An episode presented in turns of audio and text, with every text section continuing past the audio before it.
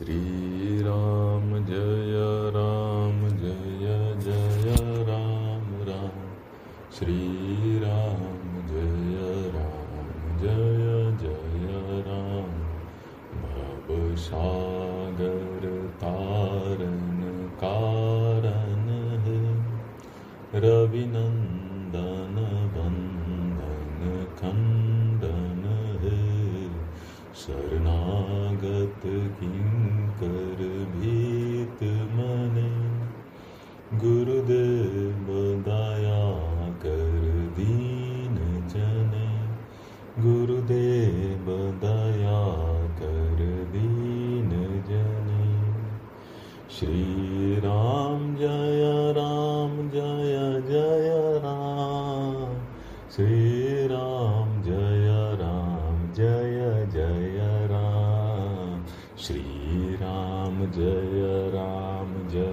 जय राम श्री राम जय राम, जय जय राम श्री राम जय राम, जय जय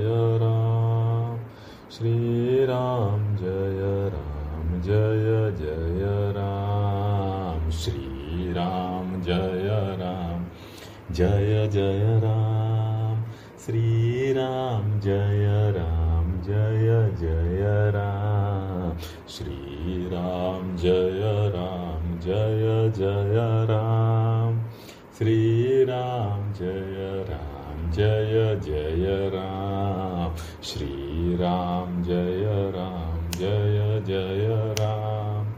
श्री राम जय राम, जय जय राम। श्री राम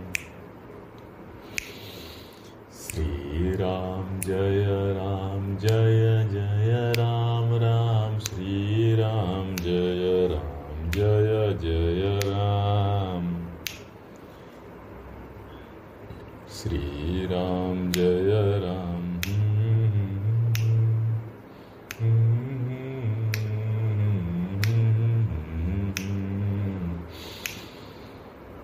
सीताराम सीताराम सीताराम ओम ओम ओम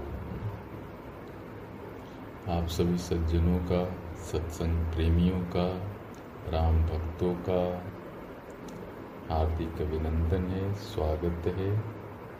श्री रामचरितमानस के पाठ में। और हम लोग भगवान का गुणगान कर रहे हैं। ईश्वर का गुणगान कर रहे हैं। ईश्वर की भक्ति करने का प्रयास कर रहे हैं। आलस छोड़ना होगा। तमस का त्याग करना और भक्ति के लिए प्रयास करना। आलस मालूम ही है आपको, सबको मालूम है। ये आपको भक्ति करने नहीं देगी। तो आलस छोड़ के सत्संग सुनना चाहिए, भगवान का नाम लेना चाहिए। तमस आपको मालूम ही है, टाल मटोल मालूम ही है। ये सब त्याग के ईश्वर का भजन कीर्तन करना चाहिए क्यों? क्योंकि सत्संग से ही, ईश्वर प्रेम से ही, ईश्वर की भक्ति से ही, ईश्वर की सेवा से ही मानव का कल्याण होता है। हम भी मानव, आप भी मानव। आपका जीवन मानव जीवन, मेरा जीवन मानव जीवन।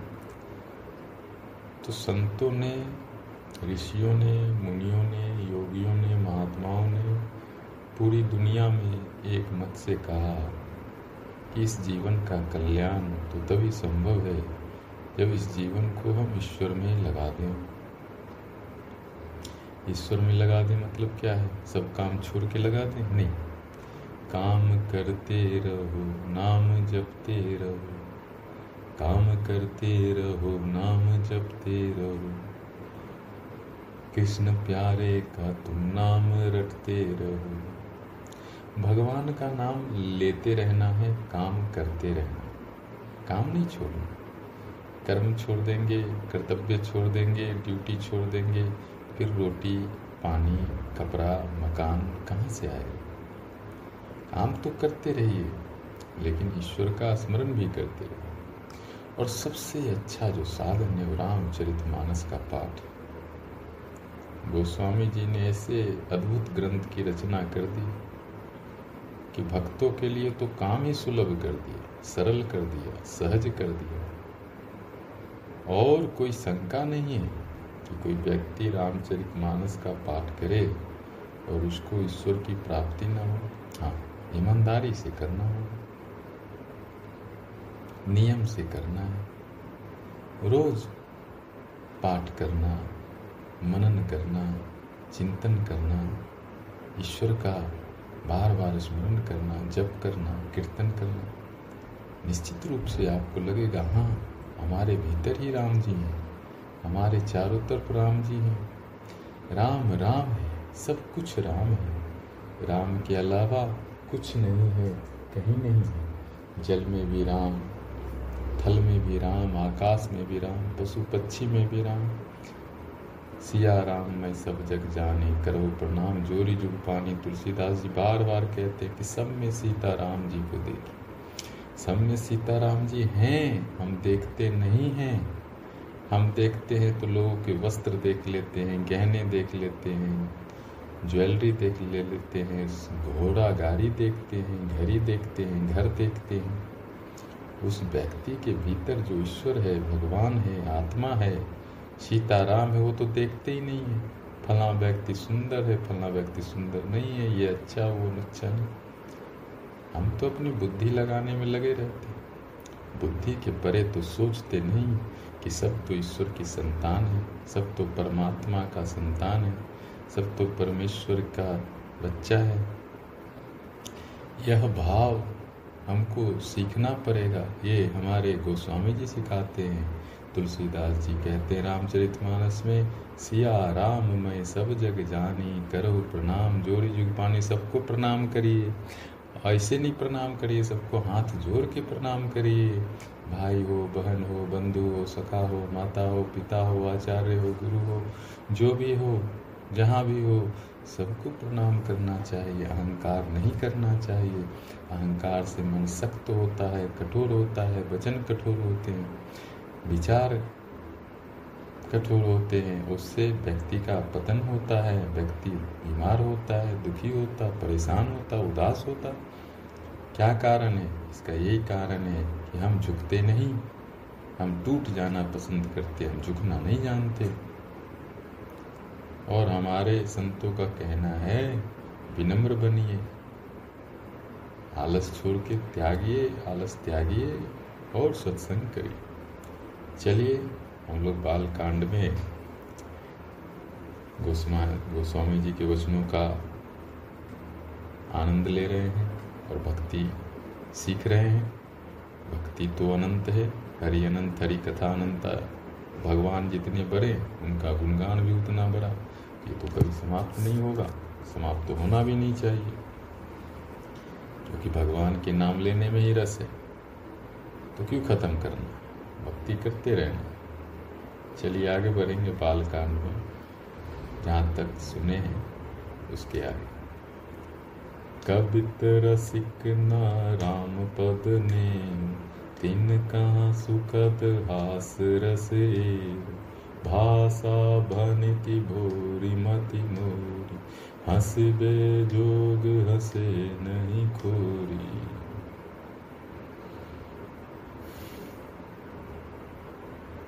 तुलसीदास जी कहते हैं, बहुत तरह के लोग होते हैं।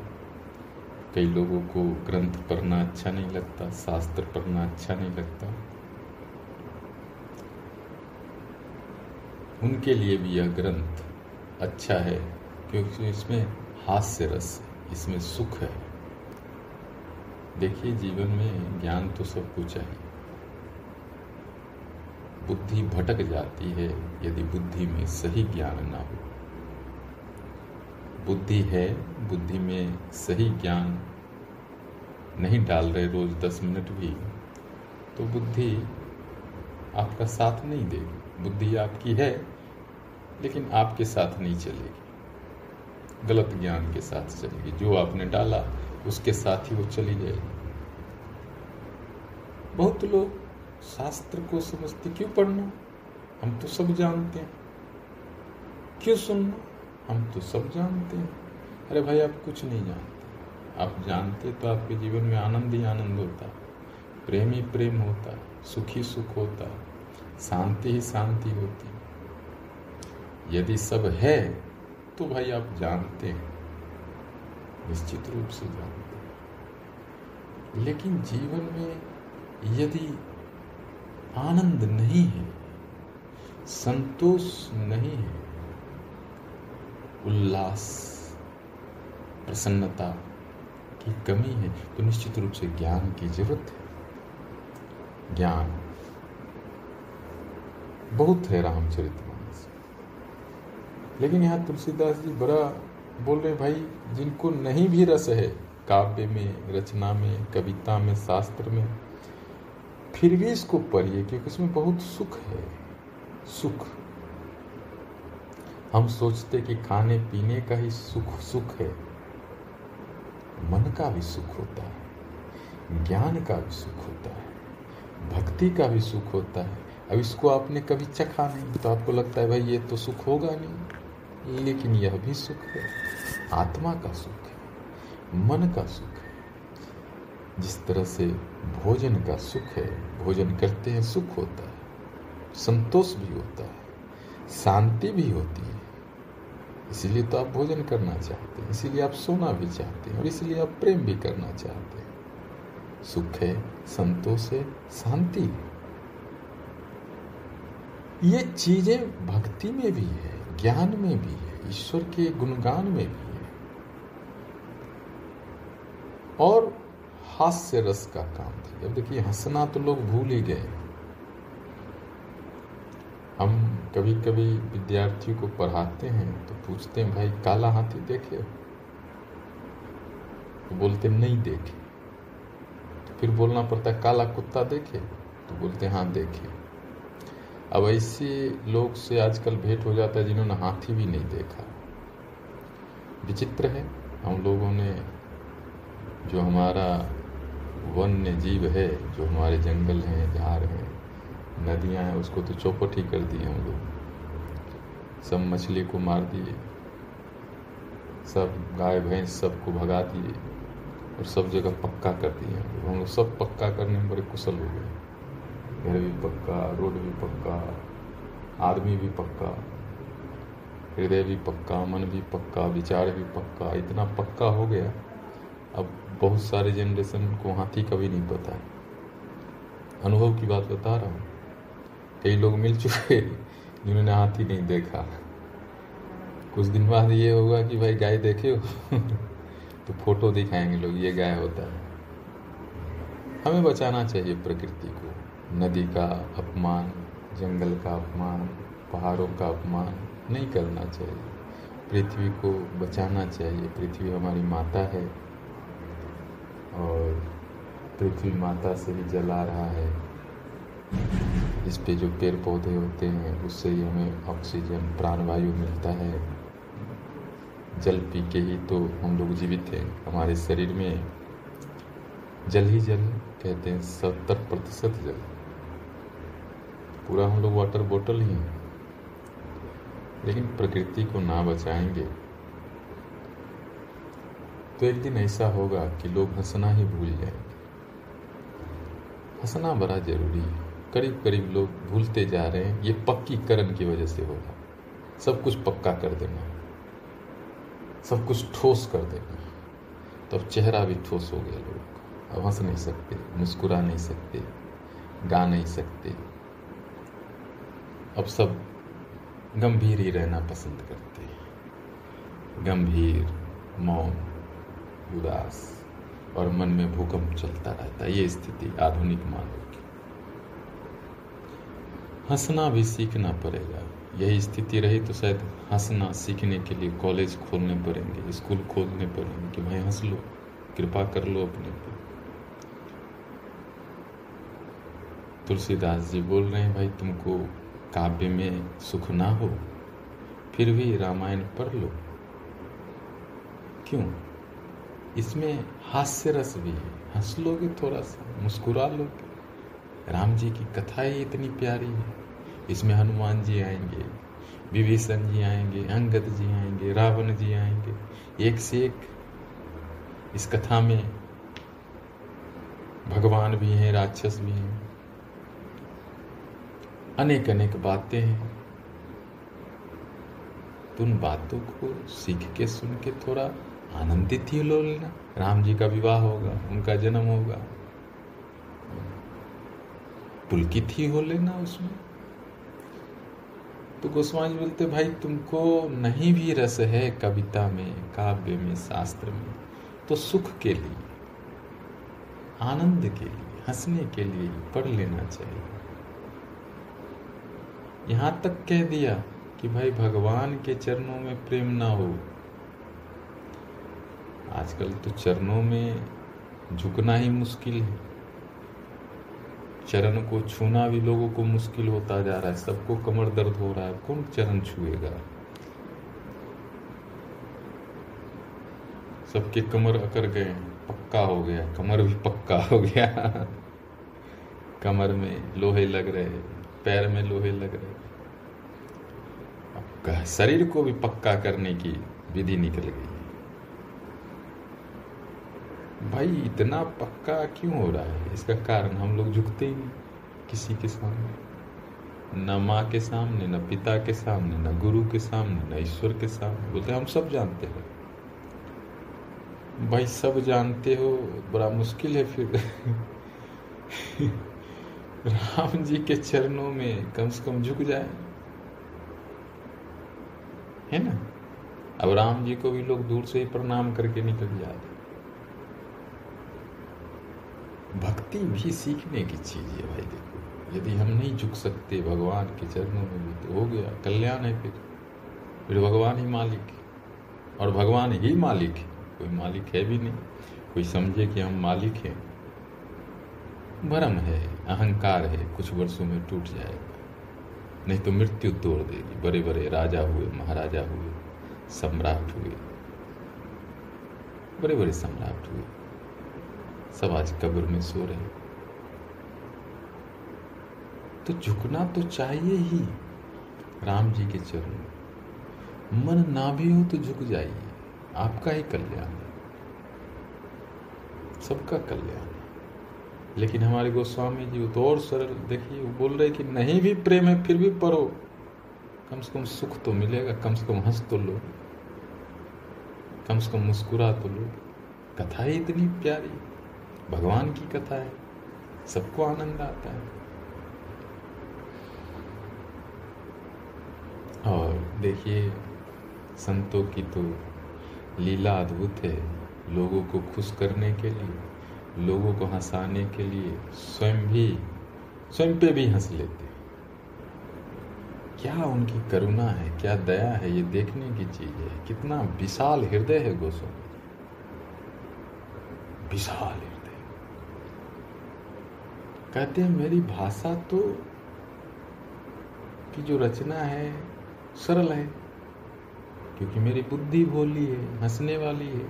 आप हंस सकते हैं मेरी बुद्धि पे, और आपका कोई दोष नहीं है, क्योंकि मेरी बुद्धि ही भोली है। बड़ा स्पष्ट कह दिया कि मैं भोला भाला हूँ, मैं सरल हूँ, मैं बच्चा जैसा हूँ। मेरी भाषा ऐसी है, अवधि भाषा में लिखा गया। है कह रहे हैं कि कोई भी हंसेगा, ऐसा मेरा लिखित भाषा है। और कोई हंसता है, देखिए कितना बरफपन है, गोस्वामी जी का बोलते हैं, कोई हंसता भी है हम पे, हमारी कथा पे तो उसको कोई दोष नहीं है, क्योंकि मैं भोला हूँ, मेरी भाषा ऐसी देखिए, ये शास्त्र, अग्रणी शास्त्र है, भक्ति का। घर घर में रामचरित मानस। और तुलसीदास जी ऐसे कह रहे इसी से पता चलता है कि उनका हृदय कितना कोमल और कितना शुद्ध है। प्रभु पद प्रीति न सामुझनी की तीन ही कथा सुनी लागी ही फीकी। हरिहर पद रति मति न कुतर की। तीन कहूँ मधुर कथा रघुबर की। प्रभु पद प्रीति न सामुझनी की तीन ही कथा सुनी लागी फीकी। हरिहर पद रति मति न कुतर की।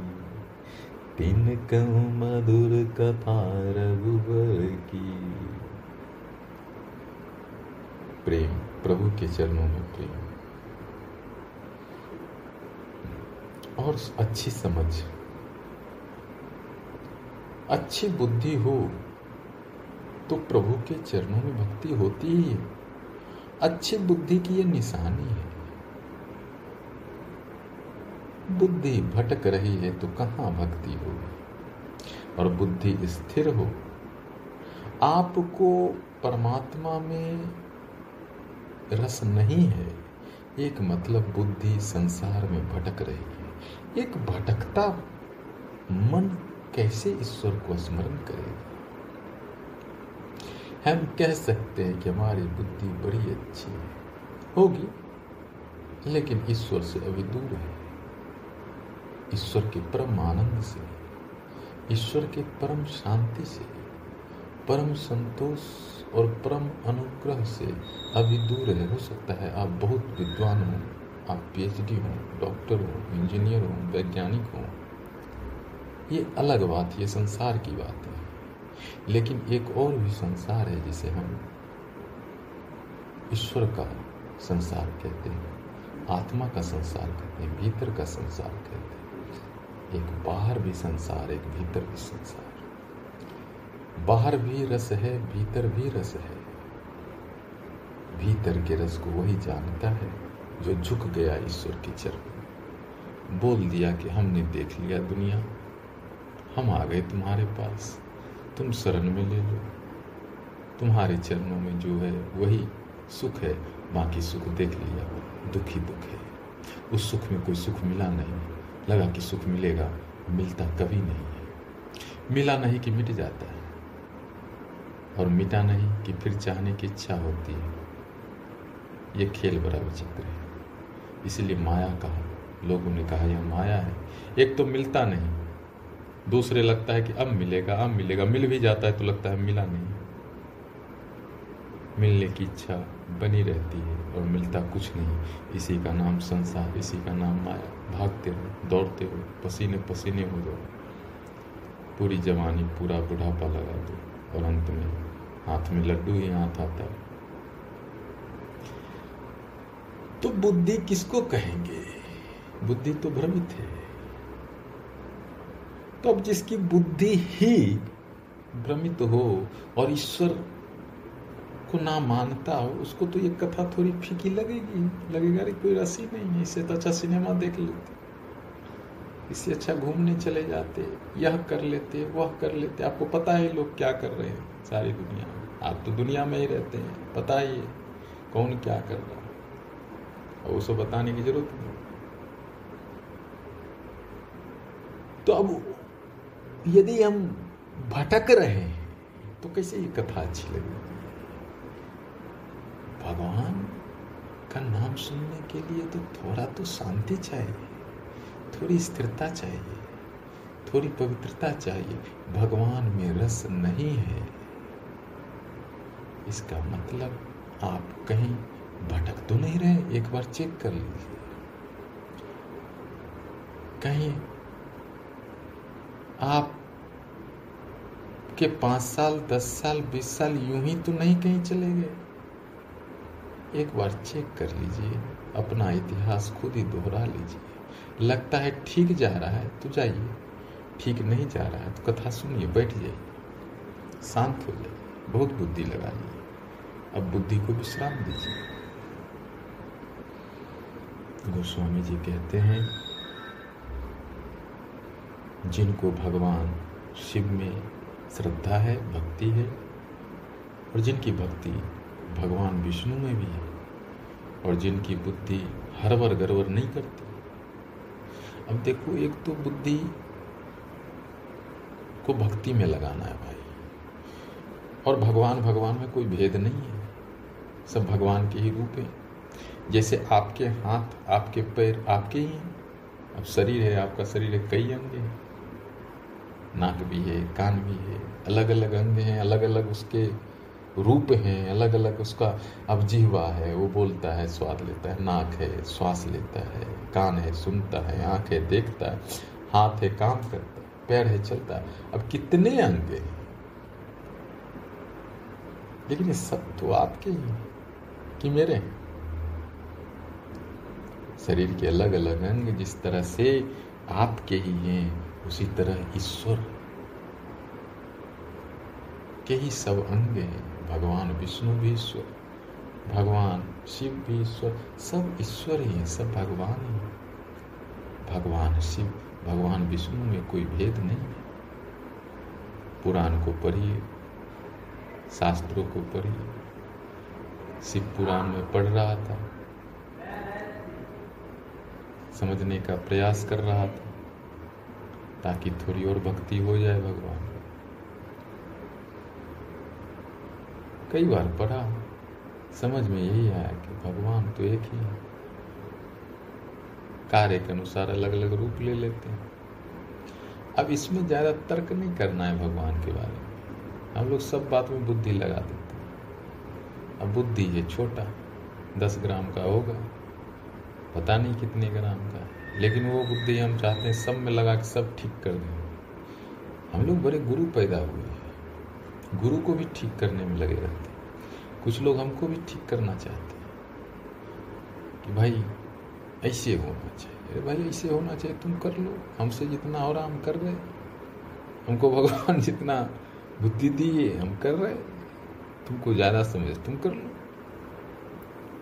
सबको अपना अपना करना चाहिए। अब यहाँ तुलसीदास जी ने कह दिया चरणों में प्रीति करनी है, भक्ति करनी है, श्रद्धा करना है। भगवान विष्णु के भी भगवान अब इसमें क्या बुद्धि लगानी है? अब बोल दिए इतने बड़े संत, लगाओ, भक्ति करें। भेदभाव क्या कर? ऊंच नीच क्या करें? ये बड़े, वो छोटे। वो छोटे, वो बड़े। यदि हम भक्ति करें भगवान की तो ये कथा मीठी लगे देखिए, और नहीं करें तो फीकी लगेगी। सब श्रद्धा की बात है, जिनकी रही भावना जैसी। प्रभु मूर्त दिन देखी तैसी।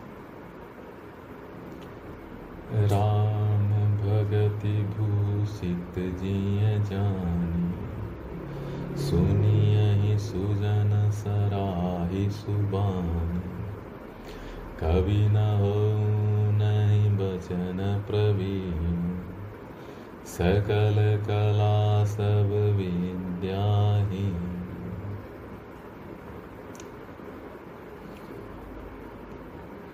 अब जिनकी भक्ति है राम जी के चरणों में, वही लोग सज्जन अब सज्जन कौन? सुंदर लोग कौन? तो उसकी भी परिभाषा यहाँ हो गई। तुलसीदास जी बोल दिए, सज्जन कौन है? सज्जन मीन्स जिनके हृदय में भक्ति है। और भक्ति नहीं है तो हृदय तो पता नहीं, आप देख लीजिए। भक्ति नहीं है तो कैसा आपका हृदय आप खुद ही समझ लीजिए, कितना ईर्ष्या है, कितना घृणा है, कितना प्रेम, कितना भक्ति। राम जी की भक्ति है हृदय में मतलब आप सज्जन हैं। और नहीं है तो पैदा करिए। एक ही उपाय है। भावनाओं को शुद्ध करने का, हृदय को भक्ति योग, हृदय का योग, प्रेम का योग। यह सामान्य मानव जीवन के प्रेम को भक्ति में परिणत करने का विज्ञान है। जब तक प्रेम भक्ति न बन जाए, जीवन में दुख रहेगा। जीवन में आनंद चाहिए, सुख चाहिए, शांति चाहिए, प्रेम को भक्ति बनाइए नहीं तो प्रेम गिरना बनेगा, ईर्ष्या बनेगा, काम और क्रोध बनेगा। जैसे वर्षा हो तो पानी इधर उधर फैल जाता है, कीचड़ बन जाता है। लेकिन वर्षा हो और उसको एक दिशा दे दें, नाली बना दें तो उसी पानी से आप अपने बगीचे का, अपने खेत का काम कर सकते हैं। उसी तरह, जो हमारे हृदय की शक्ति है, भावनाओं की शक्ति है, प्रेम की शक्ति है, उसे हम भक्ति की ओर लगाएँ तो उसी भावना से हम भगवान को प्राप्त कर सकते हैं। हम सज्जन बन सकते उस भावना को नियंत्रित न करें, अनुशासित न करें, उसको ईश्वर में ना लगाएँ तो वही भावना दूषित होके काम, क्रोध, लोभ, मोह बन जाता है, ईर्ष्या और द्वेष बन जाता है, और वो आपको न रात को सोने देता है, न दिन को आराम करने देता है, ये सबको पता है। तो उससे बचना है। तो एक ही उपाय है। नहीं बचना है तो ठीक है, करिए जो करना है।